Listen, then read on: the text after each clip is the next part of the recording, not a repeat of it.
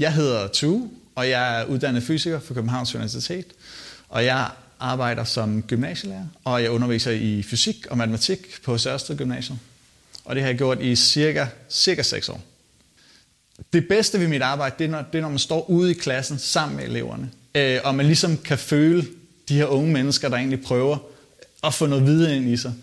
Øhm, og nogle gange kommer de med helt skøre idéer, som man aldrig nogensinde selv har tænkt på, og så skal man stå og svare så savligt som man kan på spørgsmål, som nogle gange er fuldstændig forfærdelige, andre gange fuldstændig geniale. Noget af det, der er dejligt ved at arbejde på en HTX, det er, at eleverne har en interesse for de naturvidenskabelige fag. Så det vil sige, alt det her meget savlige, man egentlig kan komme med, og nogle gange lidt avantgarde ting, det kan eleverne godt være med på. Så at arbejde på Sørsted Gymnasiet, det giver en mulighed til faktisk at komme med nogle lidt spøjs input og nogle lidt øh, interessante øh, ting, også for mig, som eleverne tager til sig og arbejder med. En ven anbefalede, at jeg skulle prøve at blive lærer. Han var selv lærer i folkeskolen og sagde, ved du hvad, det tror jeg, du vil egne dig til. Og til at starte med, der tog jeg sådan set bare arbejdet, fordi jeg tænkte, det er lidt bedre end at stå nede i et lager og pakke.